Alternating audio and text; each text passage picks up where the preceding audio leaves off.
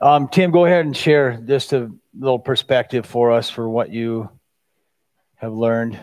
So, as I mean, most of you guys know, my wife is working at the hospital at Sanford, and she's been working this weekend. And she said this weekend has been the hardest weekend she's ever had to work in her life at Sanford, and she's been there for probably 10 to 12 years now. And she just says it is overwhelming at this moment um, with just COVID and whatever else. She's worked on the COVID unit.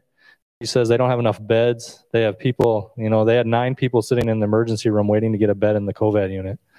Um, and they just don't they don't have the space and she says it's crazy the nurses are getting burnt out anytime she can work they want her to work so we just need to pray for our healthcare facility places right now because she says i mean they're taking people they're overbooked here and they're still taking people from north dakota and from different hospitals they don't have any place to put anybody right now so and she felt like it was the worst weekend for her because she couldn't provide the care that she knows she could and it's not that they don't have the stuff to help them that just takes so long.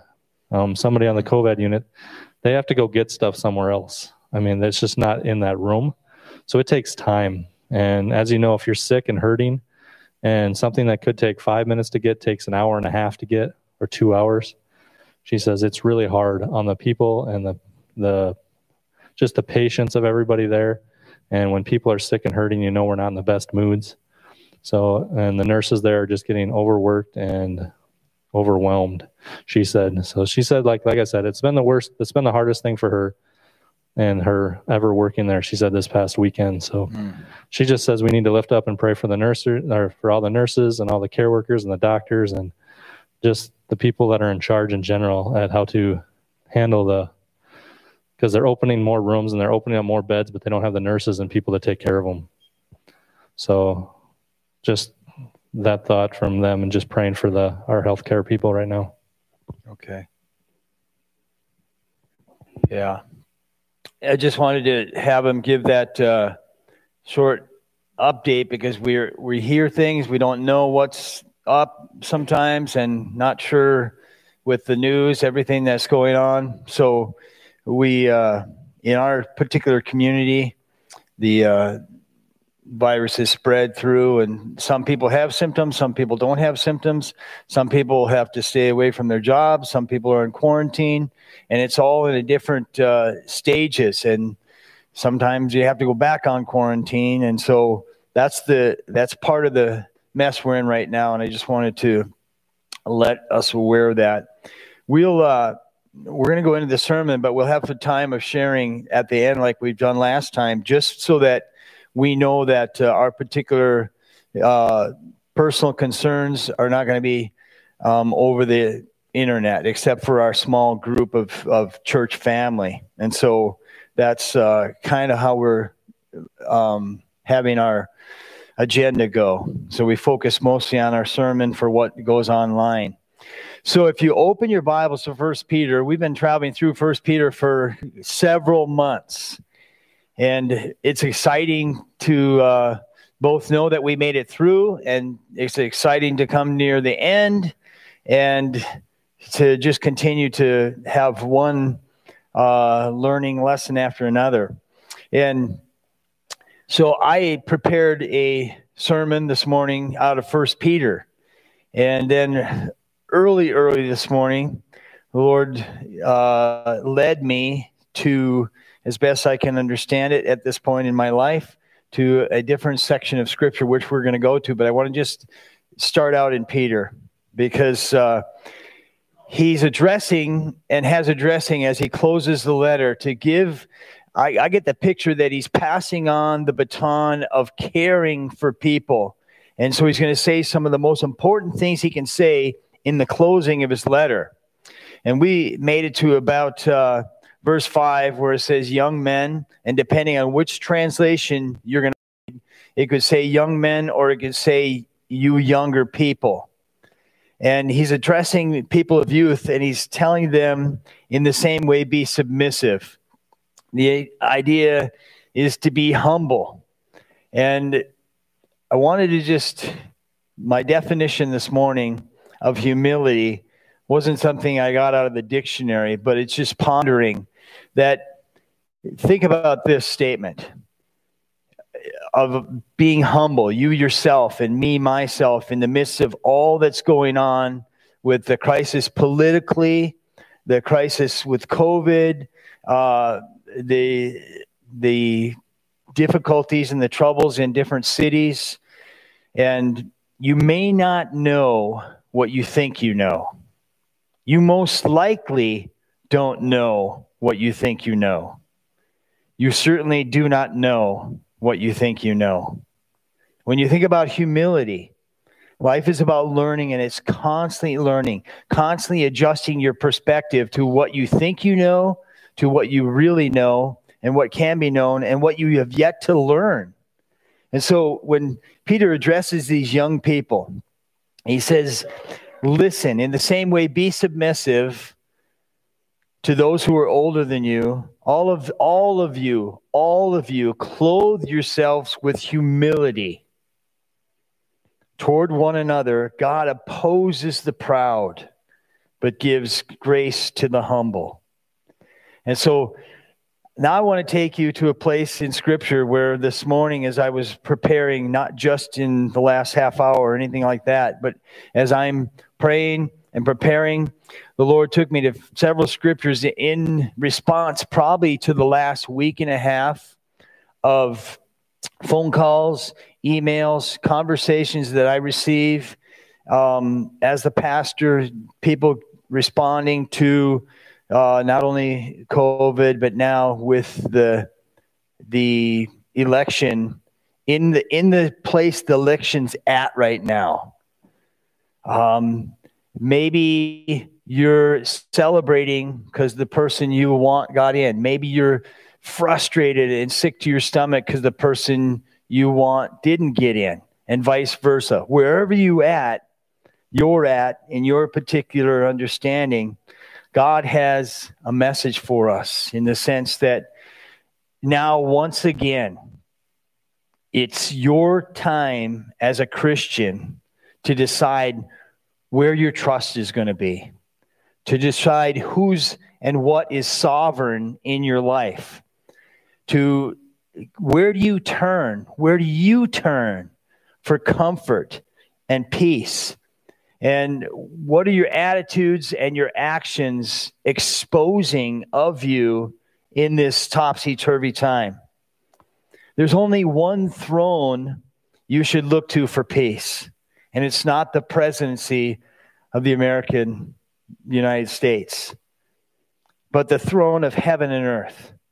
There's only one ruler you need for direction, and it's the one who never will leave you nor forsake you, the one that can never be outdone, outvoted, outwitted, outlived, outserved, outloved, outclassed, the only wise God. So, as a Christian, our response continues to be the same. You be the hands and feet of Jesus in your neck of the woods. You love God, you love people. You guard and govern attitude and your actions with wisdom and self control and a deliberate attention to listen to the Holy Spirit as He leads us through, and He leads believers all over the world through very difficult times. And uh, Psalm 75 says this No one from the east or the west or from the desert can exalt a man. But it is God who judges. He brings one down, he exalts another. He brings one up, he brings another down. It is God who is char- in charge. And so we're going to spend some time this morning in Psalm 37. And as I was reading through First Peter, and I have been reading through First Peter, and so have you these last couple of weeks, Peter was a, a Jewish person who would have been steeped in the Old Testament. So at the time, that Old Testament included the Psalms that he would have had available to him, the prayers that Jesus would have probably been drawing from, the prayers and the history of the people. So if you turn to Psalm 37, we're going to go through that but you're going to see that in the background of Peter's words echoes verses and principles and ideas of Psalm 37 and other places in Scripture. Now, before you we read through Psalm 37, I want you just to give you a little reminder. We don't know exactly what time in David's life that he wrote this psalm. There's no introduction to this psalm like there is to other psalms, except that it says a psalm of David, right? You could read that. You, you see Psalm 37, then it says of David. So I just saw another note that it, it seemed to be that it was later in his life when he wrote this. So let me remind you just of a couple things from some of his experiences and his perspectives. His own brothers mocked him when he arrived, when he first started meeting David, when he arrived on the battle scene, right? And he was he next he right after that he encounters Goliath, but his own brothers mocked him. And maybe in the last couple of months or weeks and some of the ideas you've had, you could been you could have been mocked or you mocked other people. Something to consider. The king who hired him for comfort tried to spear him several occasions. So here he's hired as a musician to comfort the king. And soon after that the king attempts to assassinate him several times. Think about the position you have a king that's trying to assassinate you. Then that same king who hunted him across the country with the most powerful army of the day was the same king who gave him his daughter as a as a celebration to be his son-in-law and then took that wife away from him. The people he protected turned against him his own son led a conspiracy to take his throne his God appointed throne. His own son slept with his wives in broad daylight. His own son attempted to make a mockery of him. And then the captain of his own army betrayed him by then killing his son. There's just a couple examples. So, this man who writes this, listen, you and I in five lifetimes probably are not going to go through some of the experiences of pain and the highs and lows that David experienced. That's not to belittle where you're at or where I'm at, but to just get some perspective. This isn't somebody who's just writing some fluffy words. He's lived some brutal experiences in his life. And so when we come to Psalm 37 and he says, do not fret. Just stop and ponder the Word of God. This is not an invitation, fret or not fret. This is a command to those who believe God. Do not fret. It was interesting looking up um, this word fret to burn or be kindled with anger, to worry, describing the agitation, the irritation, or the vexation resulting from active worry. There's connected with this word fret in the Hebrew language that is connected to boiling water because boiling water sizzles.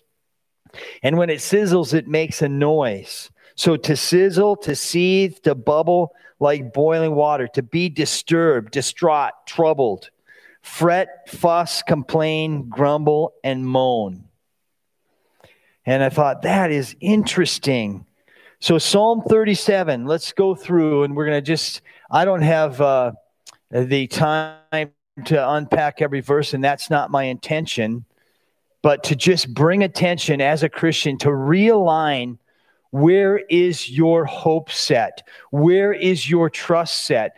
Who is sovereign in your life? Not what you say, but what your actions demonstrate. Do not fret because of evil men, or be envious of those who do wrong. For like the grass, they will soon wither, like green plants, they will soon die away. Trust in the Lord and do good. Dwell in the land and enjoy safe pasture. Delight yourself in the Lord, and he will give you the desires of your heart. Commit your way to the Lord Trust in him, and he will do this. He will make your righteousness shine like the dawn, The justice of your cause like the noonday sun. Be still before the Lord and wait patiently for him. Do not fret when men succeed in their ways, when they carry out their wicked schemes. Refrain from anger and turn from wrath. And it's interesting, refrain from anger is another way of saying do not fret. Four times in these first few verses, he says, do not fret. Refrain from anger and turn from evil. Do not fret. It leads only to evil. For evil men will be cut off, but those who hope in the Lord will inherit the land. A little while, and the wicked will be no more. Though you look for them, they will not be found.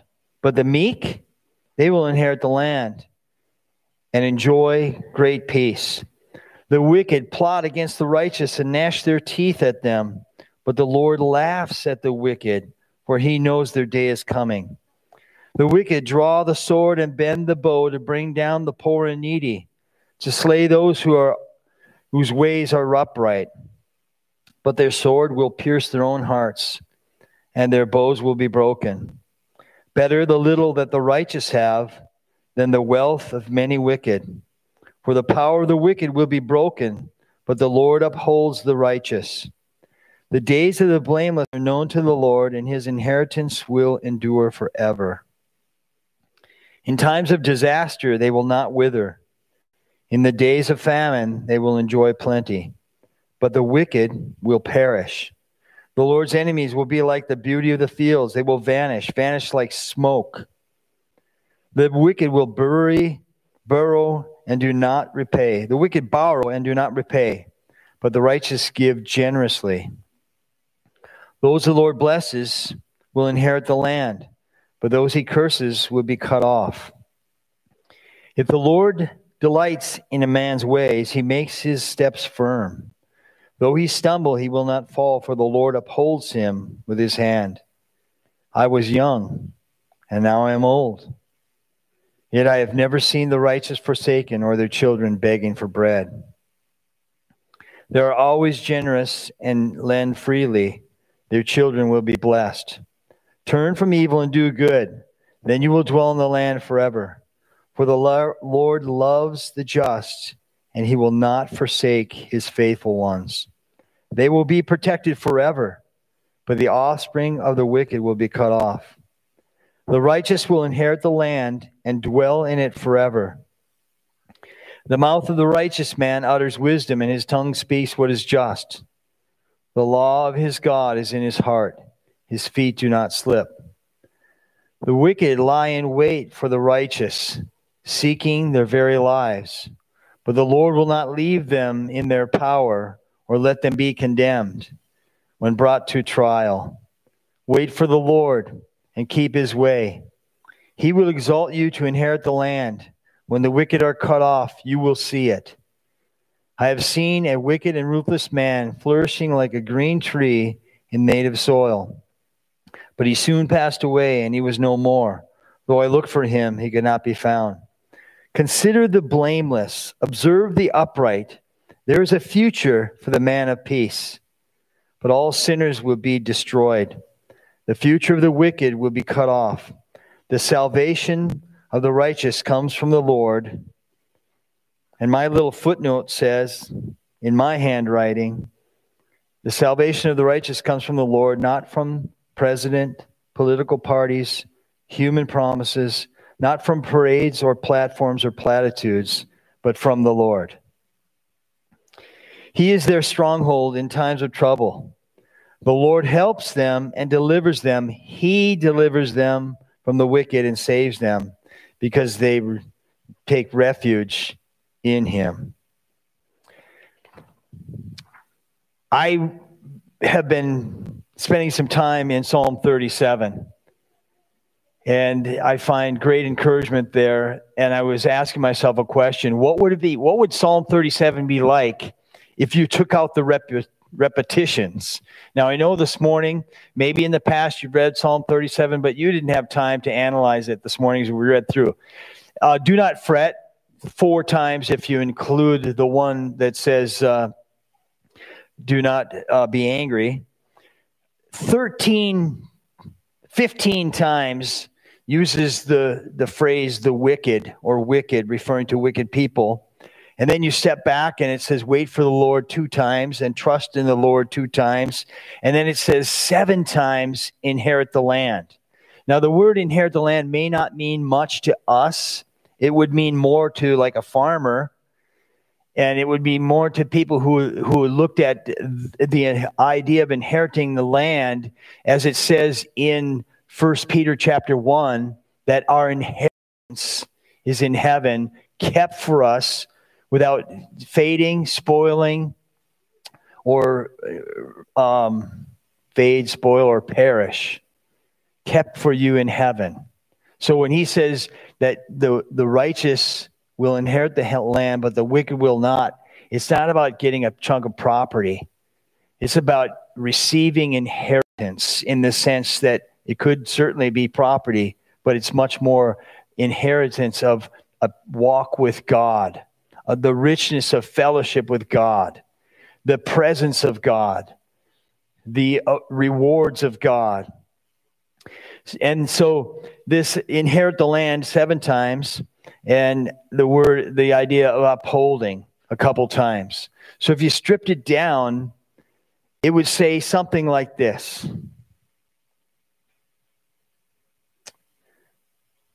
Most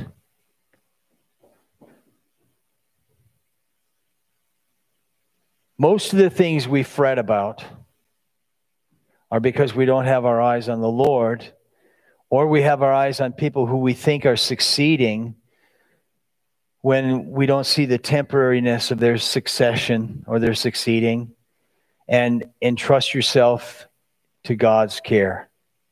That's Psalm 37 as I step back and I hear Peter echoing 1 Peter 4:19 entrust yourself to continue to do good in your suffering and entrust yourself to your faithful creator.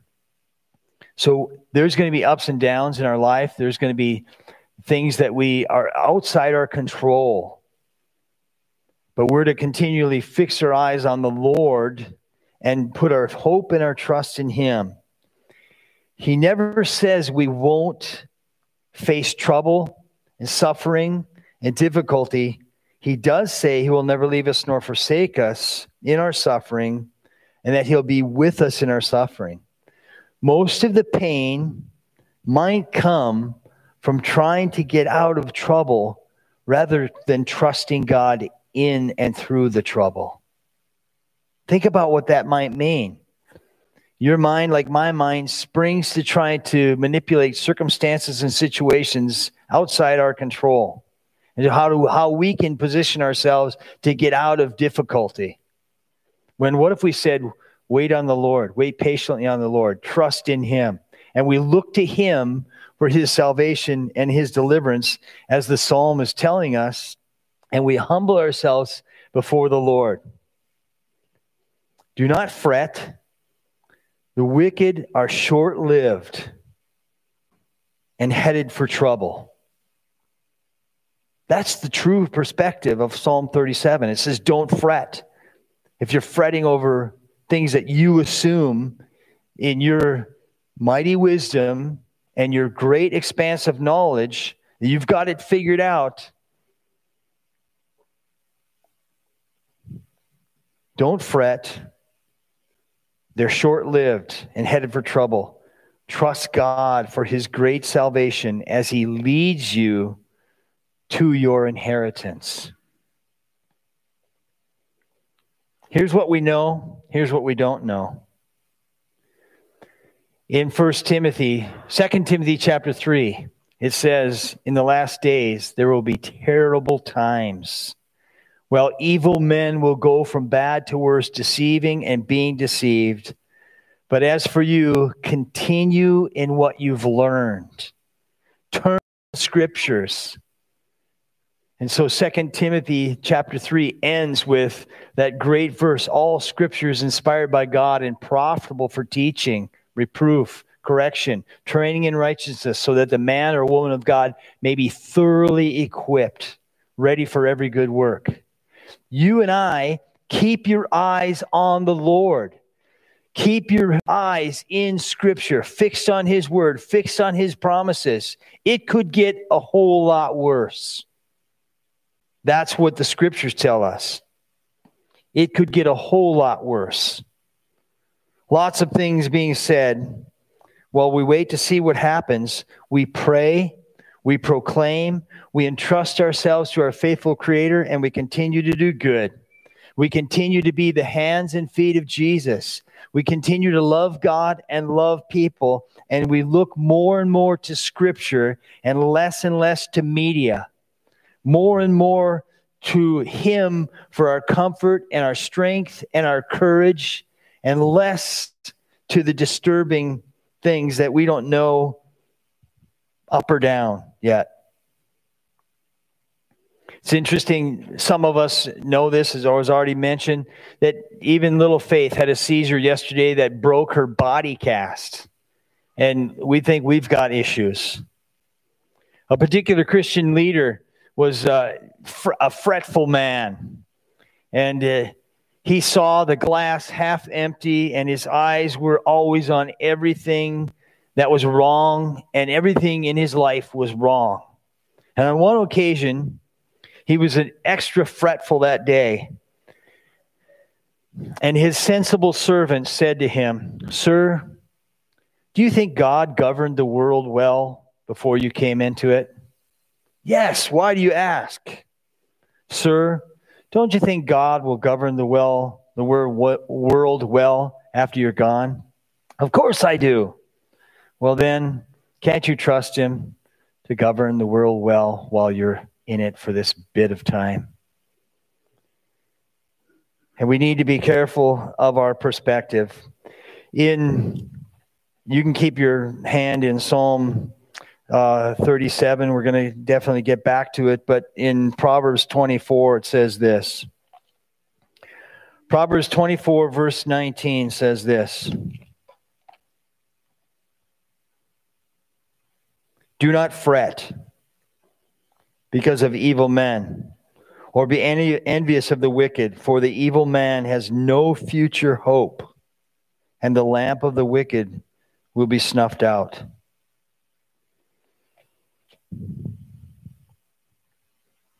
What we need is a proper perspective of the passing idea of what we think is prosperity or problems. They're both passing. The wicked, scripture says, are like grass. None of us will get away with anything, but as Christians, at least we can know we have forgiveness through Christ. The wicked man has temporary titillation, but forever pain. The righteous man may have temporary trouble, but forever pleasure a farmer was bragging about his field. He's going on and on about all that he had done in his fields and his work and how well his crops were doing and how great they looked. And he was bragging about it all the time. One of the workers who understood that God sends the rain and God sends the sun and God made the soil said to him, Notice the stalks as you look at the fields. There's some that are very tall and erect, while there are others that are bowed down. The ones that are bowed down are the most full. The ones that stand the tallest are empty. There's a small group of preachers being held for trial. Uh, this was in back in the Reformation days, and certain death was what they were facing for preaching the gospel and they were being put on trial for heresy because the, the leaders of the day, the people in power of the day, didn't believe the same way they believed about the scriptures. So the uh, they were facing in the morning being burned at the stake. One of the younger in the group said to the older, who was going to, he was already sentenced to burning at the stake in the morning. He said, Listen, Please, please, I must know if it's true. Does he answer prayer? Is this real? Will he sustain us? Is it true that he'll never leave us nor forsake us? Is God really there? Give me a sign. So please raise your hand tomorrow so I can know. And you can't do it right away. You got to do it at the most intense time. Raise your hand. So as they lit the fire to this older man, the younger was watching, and uh, there was no movement, no screams, nothing.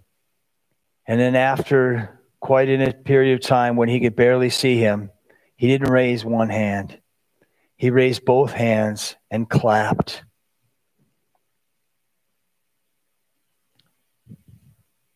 That's what we need to do. We need to look back and say, what does Scripture tell us in the midst of trials, in the midst of suffering? Do not fret. Do not fret. Do not fret. Do not fret. It leads only to evil doing. We could spend all that time and energy in prayer. We could spend all that time and energy learning scripture so that we have promises to tell to people when they call us who are fretting and we're not trying to belittle somebody who's fretting during this fretful time. There's plenty of cause for stress and strain and difficulty right now. But there's plenty of promises in God's word. Psalm 37 Do not fret because of evil men, or be envious of those who do wrong for like the grass, they will soon wither. Rather than spending time fretting, complaining, belittling people that we oppose, we could pray for them because if they don't know God, they'll soon be done. They're like grass and they're going to wither. And we presume we're the ones who won't wither we presume to be the righteous ones. I would be careful with that. And I would go back to say, thinking what people, Peter told those people humble yourselves, clothe yourselves with humility, because God is opposed to the proud. I can guarantee there's been some pride in my life according to certain things in these last couple weeks.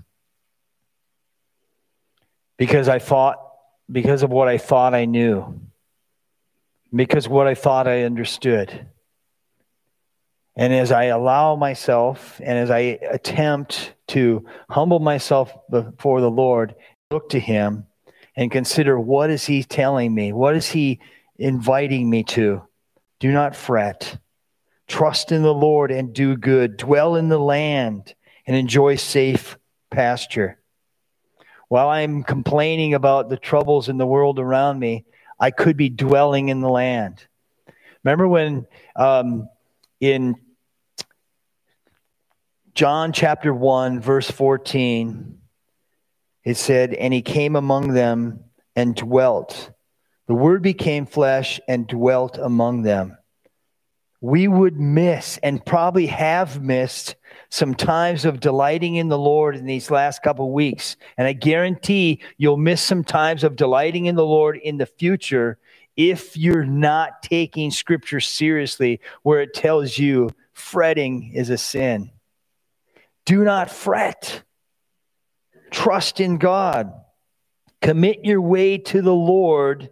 Trust in Him, and He will do this. He will make your righteousness shine like the dawn, the justice of your cause like the noonday sun. When? When is this going to happen? Everything we read about in Scripture is pointing to a future. It says in Hebrews 11, they were looking for. None of those who lived this life had yet received what was promised, yet they looked forward Refrain from anger and turn from wrath. Do not fret, it leads only to evil. Wouldn't you? I mean, if you're like me, you, just want that to echo through the world right now. You want it to, it to echo to us free Americans with our fretting that's leading us to rioting in our streets. And who knows what will happen in the next couple of weeks and months. Refrain and turn from wrath. It leads only to evil. evil. For evil men will be cut off, but those who hope in the Lord will inherit the land. And I'm thinking that this repetitive inheritance of the land, it could very well mean, speaking to the Jew of the time, that you're going to inherit the land. We have Jerusalem. God keeps his eye on Jerusalem. This is our holy city. This is our place.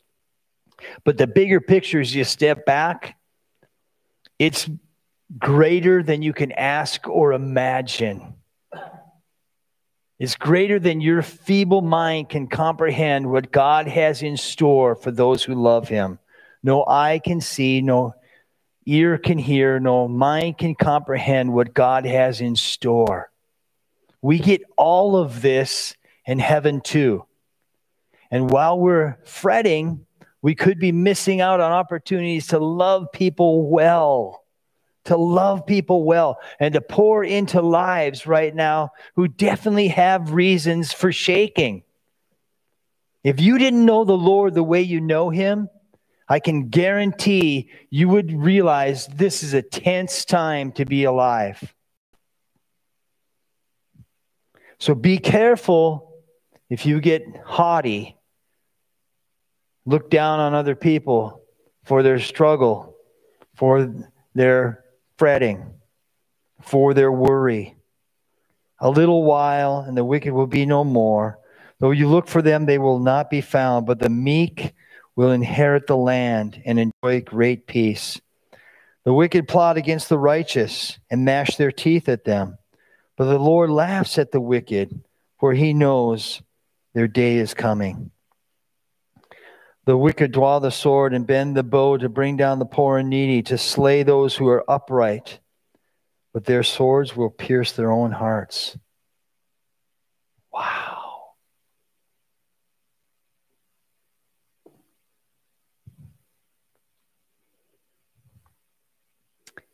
Nobody else needs our condemnation, our judgment, our mockery.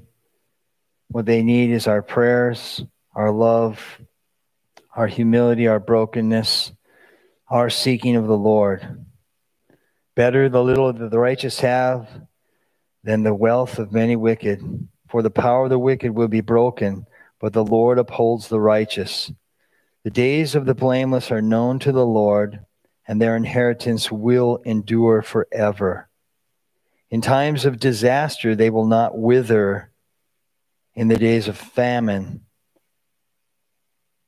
they will enjoy plenty. But the wicked will perish. The Lord's enemies will be like the beauty of the fields. They will vanish, vanish like smoke. The wicked borrow and do not repay, but the righteous give generously. Those the Lord blesses will inherit the land. Those he curses will be cut off. The Lord is the decider. He's the one, he brings one up and brings another down. If the Lord delights in a man's ways, he makes his steps firm. Though he stumble, he will not fall, for the Lord upholds him with his hand. I was young, and now I am old, yet I would never seen the righteous forsaken or their children begging for bread. They are always generous and lend freely, their children will be blessed.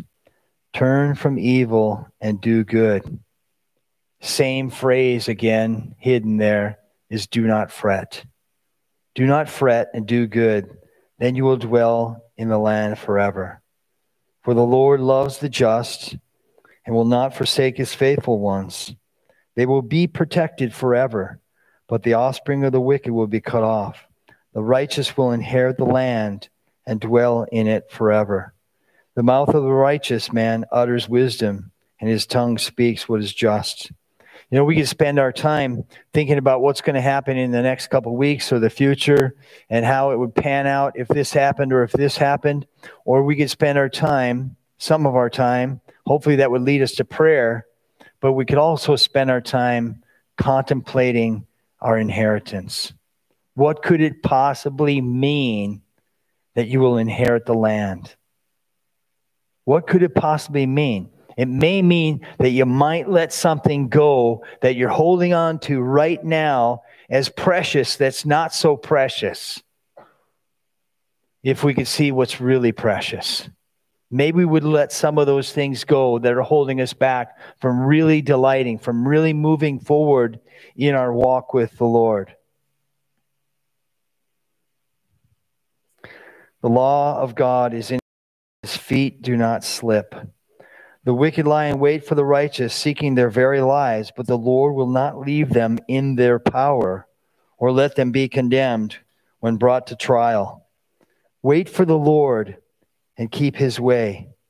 He will exalt you to inherit the land. When the wicked are cut off, you will see it. I have seen a wicked and ruthless man flourishing like a green tree in its native soil, but he soon passed away and was no more. Though I looked for him, he could not be found. Consider the blameless, observe the upright. There is a future for the man of peace, but all sinners will be destroyed. The future of the wicked will be cut off. The salvation of the righteous comes from the Lord. He is their stronghold in time of trouble. The Lord helps them and delivers them. He delivers them from the wicked and saves them because they take refuge in him. When you go back this week and you spend some time uh, searching through the scriptures again and you end up in First Peter, hear the echo of Psalm 37 in First Peter. Let's pray. Father, we do thank you for the, the privilege and opportunity to gather this morning in your name, to look into your word and God, we pray that you we could hear you tell each of us, do not fret, do not be afraid. Wait on the Lord, trust in him. And so that we can entrust ourselves to our faithful creator and continue to do good. So that we wouldn't be crippled by fear and worry, that we wouldn't be overwhelmed with the difficulty and the trouble. But God, that we could not not avoid it, but in the midst of it, that we could raise our hands and clap because you are faithful, you are good, and you are there in the midst of the storm. And you will always be there in the midst of the storm. So, Father, I pray that you'd restore our hope and our confidence in you. And we thank you for the shaking so that we can get our feet on you, the solid rock, and we can let the sand go from our hands and cling to you. We thank you for your grace and your goodness and your love. In Jesus' name, amen.